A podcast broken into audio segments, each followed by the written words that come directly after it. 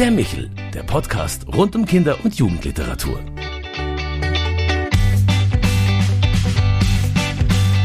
Hallo und herzlich willkommen bei Michel, unserem Podcast für Kinder- und Jugendliteratur. Mein Name ist Claudia Maria Pecher. Ich freue mich, dass Sie sich wieder zugeschaltet haben.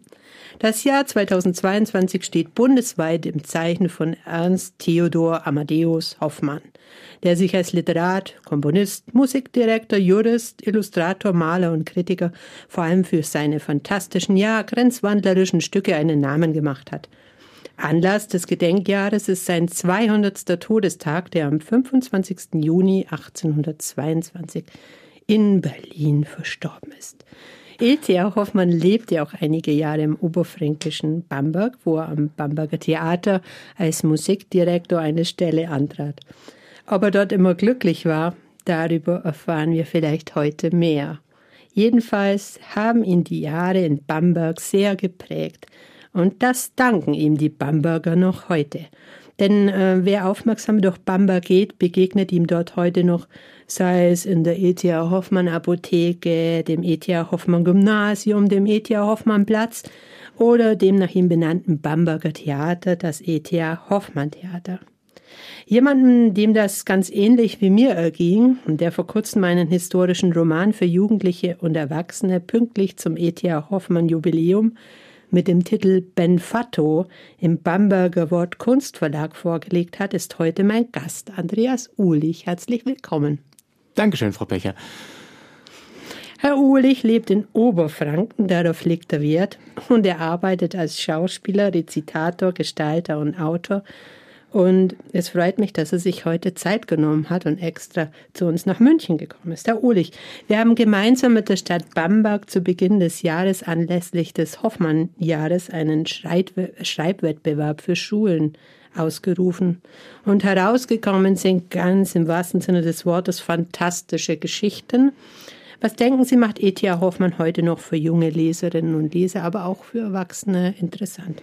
Was ihn in jedem Fall interessant macht, ist eben diese nicht angezogene Bremse der Fantasie. Dass er also tatsächlich äh, in sich selbst seiner Fantasie freien Lauf gelassen hat und damit letztendlich Menschen ermutigen kann, einfach mal wieder ein bisschen durchzudrehen im Hirn. Also dass man nicht mehr immer alles so sortiert und geregelt äh, von A bis Z durchstrukturieren muss, sondern dass er wirklich auch einfach dem Zucker gegeben hat, was ihm gerade im Hirn vorging. Und das, das sind Dinge, die wir, glaube ich, immer mal wieder selber alle brauchen. Das, äh, das tut uns, glaube ich, gut. Das ist ein fantastisches Ventil, kann man sagen. Ne? Aber Sie selbst haben ja selber Ihre Ventile geöffnet, kann man sagen, 300 Seiten starker Roman, Benfatto, vorgelegt, der im historischen Bamberg spielt.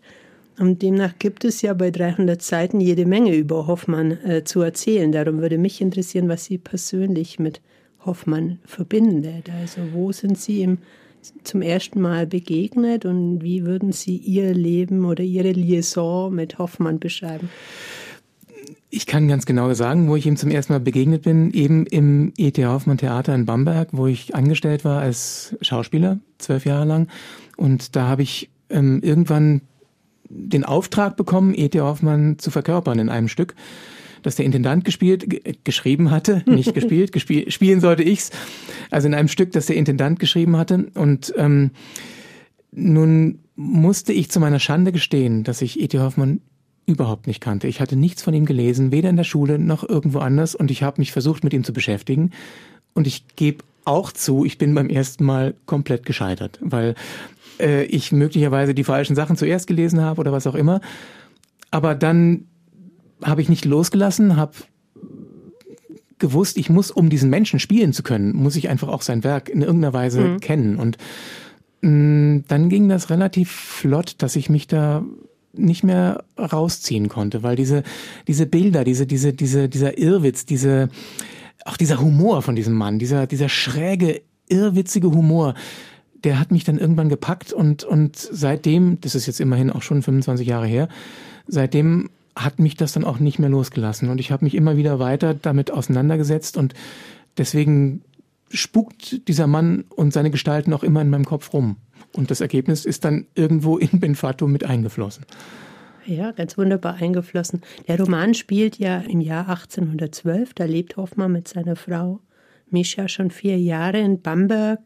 Er hat als Künstler damals relativ leichten Zugang zu wohlhabenden Bamberger Familien, aber auch ähm, seine ersten Erfahrungen etwa und Enttäuschungen vielleicht auch mit dem Bamberger Theater. Er hatte sich das wahrscheinlich am Anfang anders vorgestellt, aber auch er hat die ersten Auftragsarbeiten geschrieben, anspruchsvolle Musikwerke und quasi auch das Fantasiestück Ritter Gluck abgeschlossen.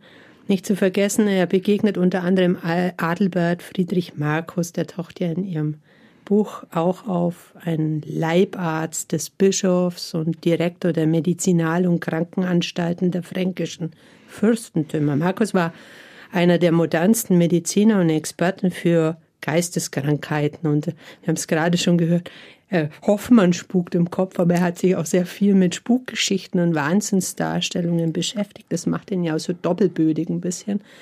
Aber auch die Zusammenarbeit mit Franz von Holbein, dem Theaterdirektor oder dem Buchhändler Karl Friedrich Kunz, mit, der, mit dem er ja in Bamberg ein Leseinstitut gegründet hat. Und das war wahrscheinlich auch wesentlich für unsere Büchereien ist, denn das war das erste größte kommerzielle Leihbibliothekssystem Bayerns. All das war für Hoffmann sicher sehr bewegend. Dennoch schreibt er äh, äh ja selber, dass Bamberg für ihn die Lehr- und Marterjahre waren. Vielleicht können Sie dazu was sagen. Wie muss man sich denn dieses romantische Bamberg vorstellen?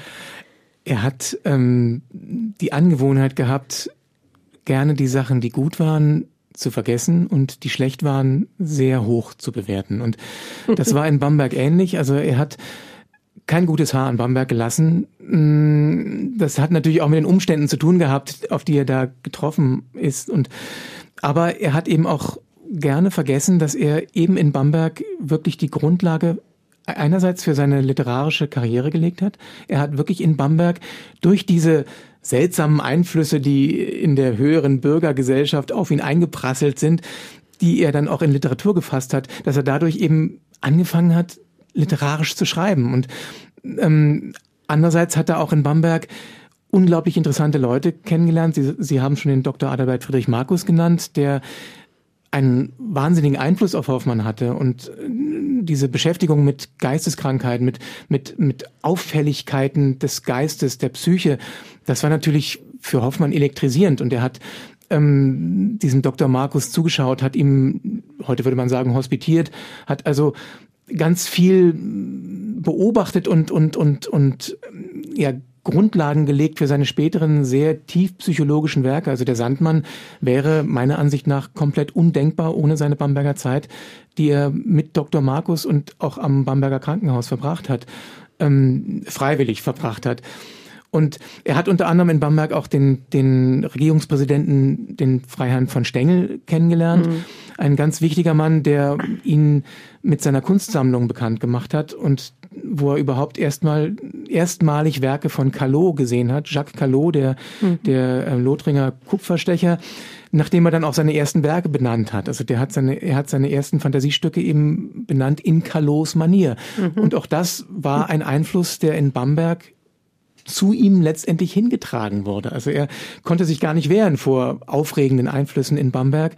Aber wie gesagt, es war natürlich nicht immer das, was er wollte. Er wollte ja Erfolg haben am Theater, in der Musik und das blieb ihm verwehrt. Und das lag auch ein bisschen an ihm selbst. Wobei er natürlich der, der er war, dann auch immer die Schuld an andere geschoben hat. Er hat äh, über das Orchester zum Beispiel behauptet, das Orchester ist erbärmlich, es, die Fagotts sind Kämme, die Hörner Brummeisen, die Violinen Pappendeckel und dabei besitzen die Herren Kapellisten des vorigen Bischofs ein Dünkel ohne Grenzen. Also er behauptet, das Orchester allein war schuld, dass er da äh, gescheitert ist, aber das wird nicht die ganze Wahrheit gewesen sein, weil er auch ein Anfänger am Pult war und deswegen sicherlich vieles zusammenkam. Ja, diese Ambivalenzen werden in Ihrem Roman sehr schön spürbar. Jetzt richtet er sich an junge Leserinnen und Leser. Und ähm, da gehen wir aus von einem 13-jährigen Chris, der sich Tag für Tag ohne Eltern durchs Leben schlagen muss. Also was nicht ganz einfach ist in diesem Bamberg. Seine große Liebe, die zwei Jahre ältere Julia Mark, Tochter einer sehr vornehmen Familie, ist für ihn quasi unerreichbar. Die betet er sehr an, nicht nur er allein. Den örtlichen Metzger Erlauer hat er sich zum Todfeind gemacht und bei seiner Tante darf er maximal noch im Ziegenstall übernachten. Sie hat ihn herausgeworfen und lässt lieber ihre Hochstapler ins Haus. Äh, doch als Christ dem Musikdirektor Hoffmann begegnet, eben dem, den wir, über den wir gerade sprechen, nimmt sein Leben eine entscheidende Wendung. Und das fand ich jetzt schon spannend. Jemand, der so ambivalent ist, als einen Welten- und Lebenswandler darzustellen, der was zum Guten verändert, äh, hat er durchaus Nachtseiten, Schauerseiten oder will sich vom Dach stürzen. Man macht ja auch oder Erfahrungen oder erlebt Abgründe, die da sichtbar werden. Was war Ihnen wichtig über den Künstler Hoffmann, sein Leben, seine Kunst? Ja, zu erzählen, mitzugeben. Da haben Sie das Wort schon genannt, die Ambivalenz, dieses ähm, letztendlich, dass man ihn nicht festnageln kann, dass er in allem, was er gemacht hat, gut bis sehr gut bis sehr, sehr gut war, bis ausgezeichnet war. Und ähm, das hat mich von Anfang an fasziniert, dass er also nicht nur jetzt einfach ein toller Autor war, sondern dass zum Beispiel auch seine, seine juristische Arbeit, die war über die Maßen besonders ähm, seine gut über seine Musik und seine seine zeichnerischen Qualitäten kann ich als Laie nichts sagen in diesem Bereich, aber ich weiß, dass seine Musik auch äh, insofern sehr fundiert und sehr besonders war, weil er immerhin die erste romantische Oper geschrieben hat, noch mhm. vor dem Freischütz von, von Weber, nämlich seine Undine. Er hat ähm, durch sein musikalisches Wissen hat er letztendlich Beethoven äh, sehr gefördert, indem er ihm eben unglaubliche Rezensionen geschrieben hat. Und dieses ganze, dieses ganze Paket, das hat mich so fasziniert, dass ich, dass ich immer das Gefühl hatte, einerseits kriegt man ihn nicht zu packen, aber andererseits ist er dadurch auch immer ähm, den Leuten entfleucht, die ihn in eine Schublade sperren wollten. Und dem hat er sich konsequent entzogen. Er ist zwar dann der Romantiker, der Autor, der, aber hm doch ist es wieder nicht. Und das fand ich so faszinierend. Jemand, der, der sich dem einfach immer wieder entzieht. Und das hat mir gut gefallen. Und ich hoffe, dass ich das in dem Roman ein bisschen drin habe, dass er einfach jemand ist, den man durchaus mit Herz auch ködern konnte. Also, dass der, hm. dass da seine innere. Da, da kommen wir noch drauf, ja. ja, das, das will ich auch nicht vorwegnehmen, aber dass eben diese, diese widerborstige äußere Seite, die er durchaus hatte, aber dann eben auch ähm, dieses innere, wo er sich sehr auch Menschen hingeben konnte, wenn er, wenn er Menschen gemocht hat. Diese, diese Diskrepanz, die hat mich sehr fasziniert und ich hoffe, dass das dann ein bisschen auch zum Vorschein kommt in dem Buch. Auf jeden Fall. Besonders beeindruckt hat mich das auch im Falle des Umgangs mit Religionen, ähm, die ja eher unterschwellig kommen, aber die durchaus präsent sind. Ähm, sei es bei Entscheidungen, die der Ich-Erzähler, also der 13-jährige Christ, trifft, unser Haupterzähler, oder in Begegnungen etwa mit dem Schneidermeister Vogelsang in der Judengasse, äh, bei dem Christ schließlich ja eine Schneiderlehre beginnt und der ihm hilft, im Leben weiterzukommen. Was fasziniert Sie am Umgang mit, mit Religionen und warum ist es quasi auch in Bamberg gar nicht ähm, möglich, ohne Religion zu schreiben. Ja, in Bamberg ist es, wie Sie sagen, ähm, gar nicht möglich, dran vorbeizuschreiben, weil, weil die Religion oder man muss schon eher sagen, die Kirche ist in Bamberg sehr präsent. Und da trenne ich immer ein bisschen Religion und Kirche, weil die, die Organisation der Kirche ist eben sehr präsent in Bamberg, aber man kann natürlich auch als nicht religiöser Mensch in Bamberg leben, aber trotzdem wird man ständig damit konfrontiert. Und, ja, ähm, baulich auch sehr präsent. Ne? Ja, und, mhm. und ähm, dadurch, dass, dass E.T. Hoffmann nun ein, ähm, also als Protestant erzogen war und den protestantischen Glauben offiziell angehörte, er selbst war kein großer Kirchgänger, aber ähm, dann eben auf einen Jungen traf, für den das katholische Leben ganz selbstverständlich war und dass da da dann auch noch ein jüdischer Mitbewohner dazukommt, der eben für den ganz selbstverständlich ist, dass er eben kein Fleisch vom Fleischer auf seinem Brot hat, aber dann es etwas Großes ist, wenn er für seinen Lehrjungen oder seinen, seinen ähm, Gehilfen eben dann einmal Fleisch besorgt. Und diese, diese Dinge, die, äh, die unterschwellig drin sind. Ich habe es versucht, nicht zum Hauptthema zu machen, dass man also nicht drüber stolpert, sondern dass es einfach nur so ein, so eine, ein ständiger Faden ist, der sich auch durchzieht. Dieses, dieses jüdische Leben einerseits, von dem sehr kauzigen, aber auch sehr, sehr, sehr liebenswerten äh, Schneider und dann eben auch diesem letztendlich angeborenen Religionsverständnis von Chris und eben dem zum Atheismus neigenden Hoffmann, der aber äh, im Grunde seines Herzens, glaube ich, viel religiöser war als so manch anderer, weil er eben in seinen Texten sehr viel mit höheren Mächten einfach auch kommuniziert und und deswegen mag ich ihn gar nicht als atheistisch äh, darstellen, weil er hat an ganz andere Sachen geglaubt, die aber trotzdem sehr kompatibel mit mit Gott und und Bildern von gewissen Religionen sind. Also und naja, da, er hat für sich eine eigene Lösung da gefunden. Ja, hm. und da rutschen wir schon ganz tief rein jetzt in, in, in, in äh, religionstheoretische Gespräche. Das will ich auch gar nicht vertiefen, aber es ist interessant, dass Sie das ansprechen, weil, weil äh, Hoffmann wird oft als arreligiös bezeichnet, aber das würde ich nicht sagen, weil er eben an vieles geglaubt hat und vieles einfach auch für sich geklärt hat an, an, an wichtigen Beziehungen zu einer höheren Macht. Ja, würde ich auch sagen, er hat da ganz klar in der Literatur eine, eine Lösung gefunden für sich. Ähm, diese religionsbeladene Literatur eben, der das Fantastische, die, die Möglichkeit des Fantastischen entgegenzusetzen, das war schon nicht unklug an der Stelle und hat uns ja dann auch gerade in der Märchenforschung sehr weit gebracht. Spannend aber dazu auch die erotischen Schwärmereien, also Hoffmanns für seine Gesangsschülerin Julia Mark, seinem Kätchen, die ihn ja wirklich in Bedrängnis bringt. Äh, eine Leidenschaft, die er übrigens dann eben mit Chris teilt, der sich ebenso unsterblich in Julia verliebt hat, muss eine schöne Frau gewesen sein. Und der Chris äh, ja auch seinen zweiten Namen verdankt, Benfato. Wie kam es denn zu dem Namen? Und manchmal hatte ich wirklich schon Sorge um die beiden Männer in dem Roman. ja, nicht ganz zu Unrecht. Also Julia scheint schon ähm, einen großen Einfluss auf die beiden gehabt zu haben. Und das hat mich auch so fasziniert, dass, dass eben zwei Männer, sage ich jetzt mal, also ein Junge und ein Mann ganz unterschiedlicher Provenienz, sich eben in einem, in der Liebe zu einem, in der unmöglichen Liebe zu einem Mädchen treffen und darüber dann auch letztendlich Gesprächsstoff entwickeln. Und das, das fand ich so faszinierend, weil ich ähm, das so kenne, dass dann, wenn sich Männer über ähm, nicht mögliche Beziehungen unterhalten, dann wird es manchmal gemütlich. Und das ist, äh, und das hatte ich da dann auch manchmal das Gefühl, dass dadurch sind die beiden aneinander gerückt. Und Benfatto ist, das hat eine ganz klare Geschichte, einen ganz klaren Bezug zu einem Werk von Hoffmann, nämlich mhm. in in den neuesten Schicksalen des Hundes Berganza, der ja auch, die ja auch in Bamberg spielen. Da kommt eben ein sprechender Hund vor, den man natürlich auch mit Hoffmann assoziieren kann. Und dieser sprechende Hund, der lernt eben auch ein junges Mädchen kennen. In dem Fall heißt sie Cecilia, aber äh, das ist, die trägt ganz klar Julias Züge. Und dieses Mädchen nennt irgendwann diesen Hund, weil er etwas gut gemacht hat, Benfato. Sie ähm, spricht nur noch mhm. ihn als Benfato an.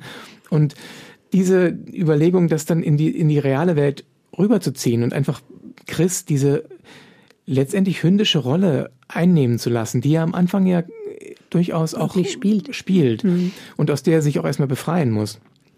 Aber die durch diese, diese Namensgebung durch Julia natürlich was ganz Romantisiertes kriegt. Also wo, wo er dann, ähm, dadurch, dass Julia ihn Benfato nennt, fast sich auch ein bisschen den Neid von Hoffmann dann zuzieht, der ja da, also durch diese Zuneigung, Zuwendung, die Julia ganz off offensichtlich für Chris auf sehr unschuldige Art hat, ähm, da reagiert Hoffmann schon auch ein bisschen nicht pikiert, aber interessiert, wie denn das sein kann.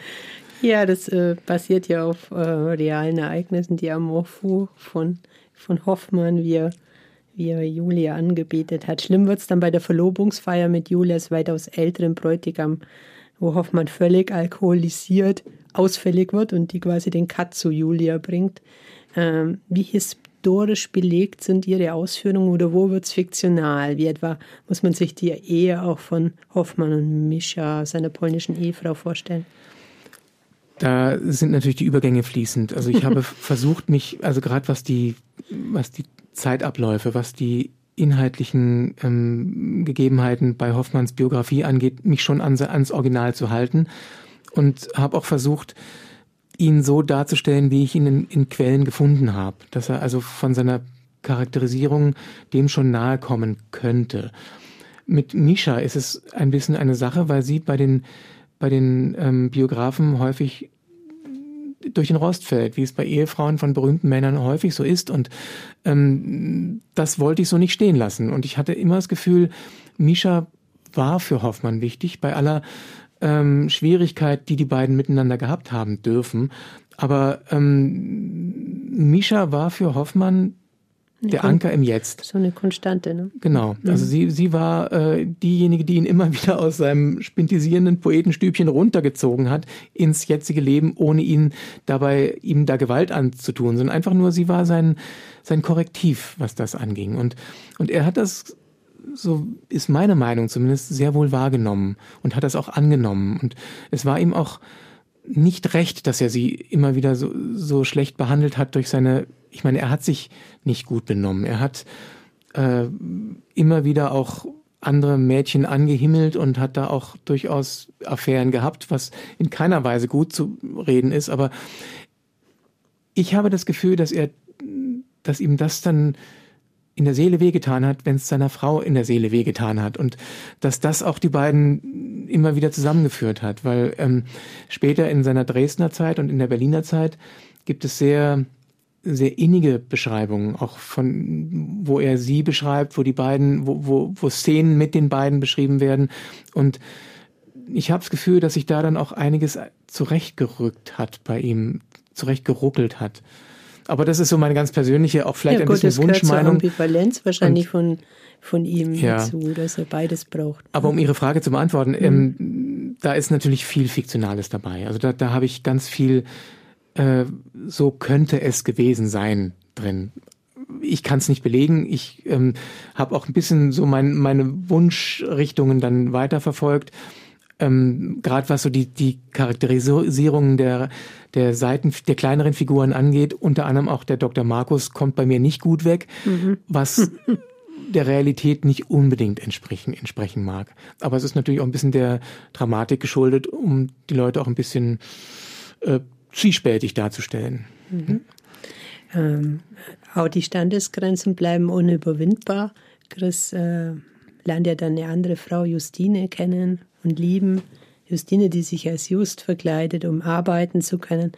Wieder, und das taucht in ihrem Buch ja immer wieder auch auf, eine Aufhebung von Rollen, ein Verkleiden, eine Maskerade, eine Liebe auf den zweiten Blick, äh, eine Komödie, eine verkehrte Welt, in der man sich nicht sicher sein kann, dass das, was man sieht oder empfindet, gerade auch dem entspricht, wie es ist.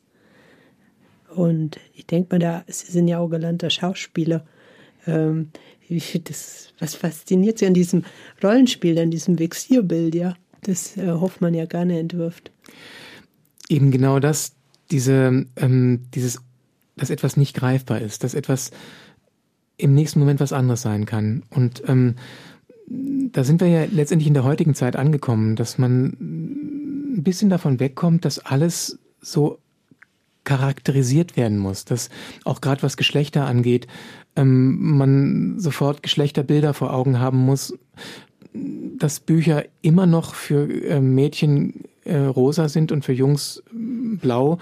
Ja, das aber das sind die Dinge, wo man es also äußerlich einfach wahrnimmt, dass dass wir aber doch innerlich teilweise schon weiter sind und und dieses ähm, weiter sein wollte ich einfach auch durch Justine in diese Geschichte mit reinbringen, die sich immer wieder gegen diese, diese Vorstellungen, die Chris auch von ihr als Mädchen hat, mhm. auflehnt, weil sie sagt, das bin ich nicht. Warum, warum denkst du immer, dass ich so bin, nur weil ich ein Mädchen bin? Und, und ja, er verliebt sich dann schon in das Mädchen und nicht in Just, ne? Ja, das, das ja. Und sie, sie, ähm, sie sagt ja auch nicht, dass das nicht zu ihr als Mädchen gehört, aber es gehört nicht zu dem Bild, was Chris von Mädchen generell hat. Und umgekehrt ist es ja auch genauso, dass, dass sie erstmal von ihm auch gewisse Dinge lernen muss, dass sie lernen muss, ich muss nicht meine burschikose Art, die ich gerne äh, versuche zu vertreten, damit ausleben, dass ich ihn ständig boxe, bis er sie dann mal irgendwann darauf hinweist und sagt, du schlägst mich ständig, warum machst du das?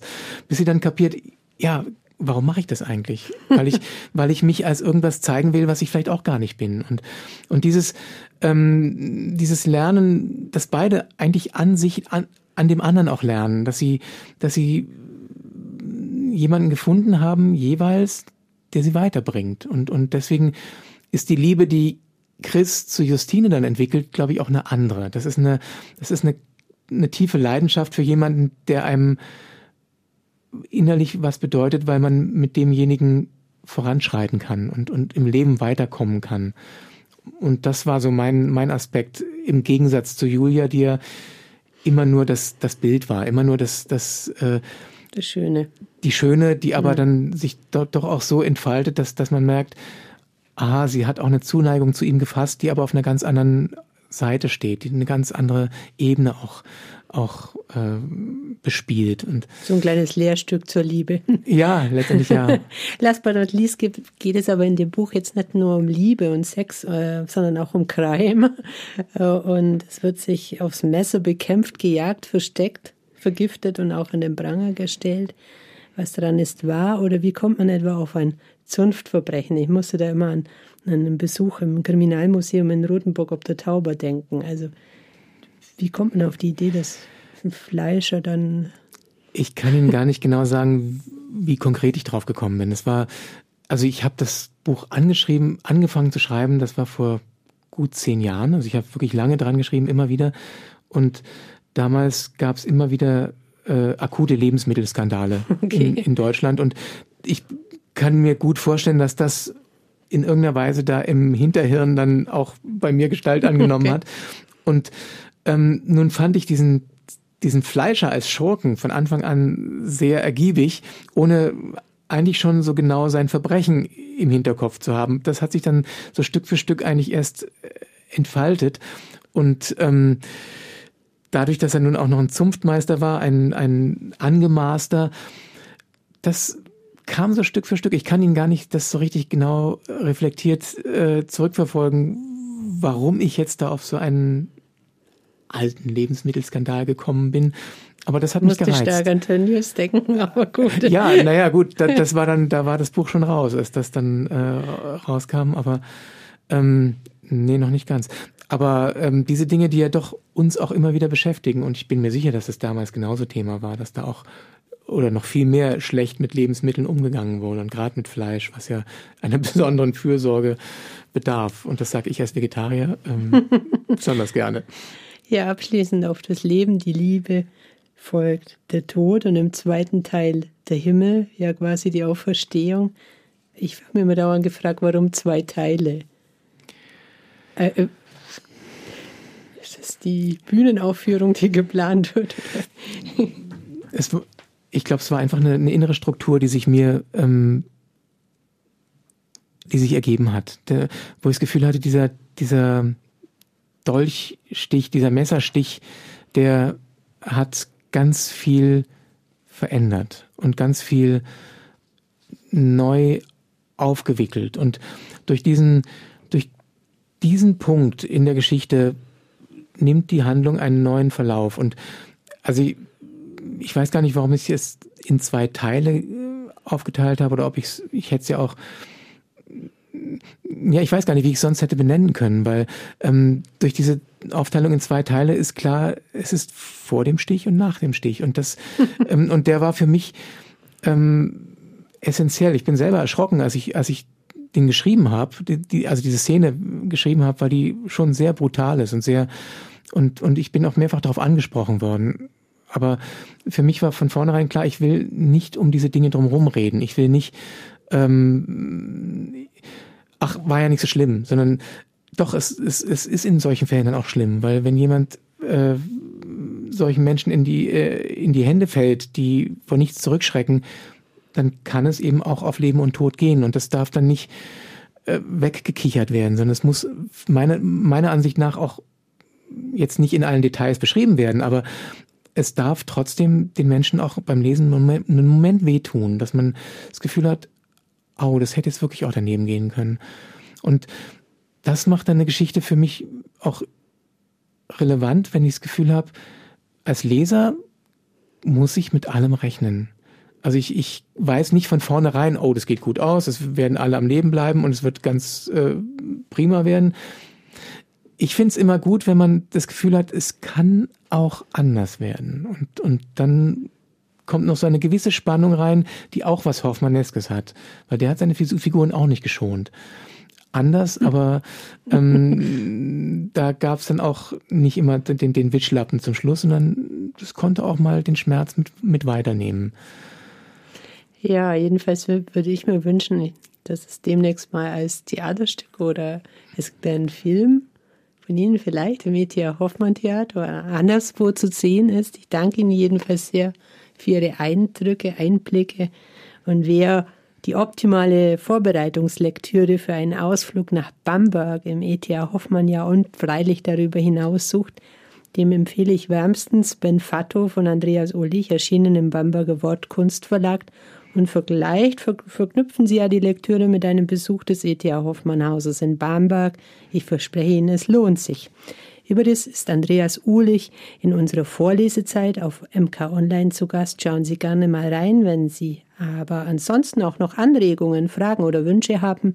Bitte schreiben Sie uns einfach unter michel.michaelsbund.de. Ich freue mich, wenn Sie beim nächsten Mal wieder zuschalten. Alles Liebe, einen wunderschönen Bücherherbst mit viel Lesezeit. Bis zum nächsten Mal, wenn es heißt Michel, Ihr Podcast für Kinder- und Jugendliteratur.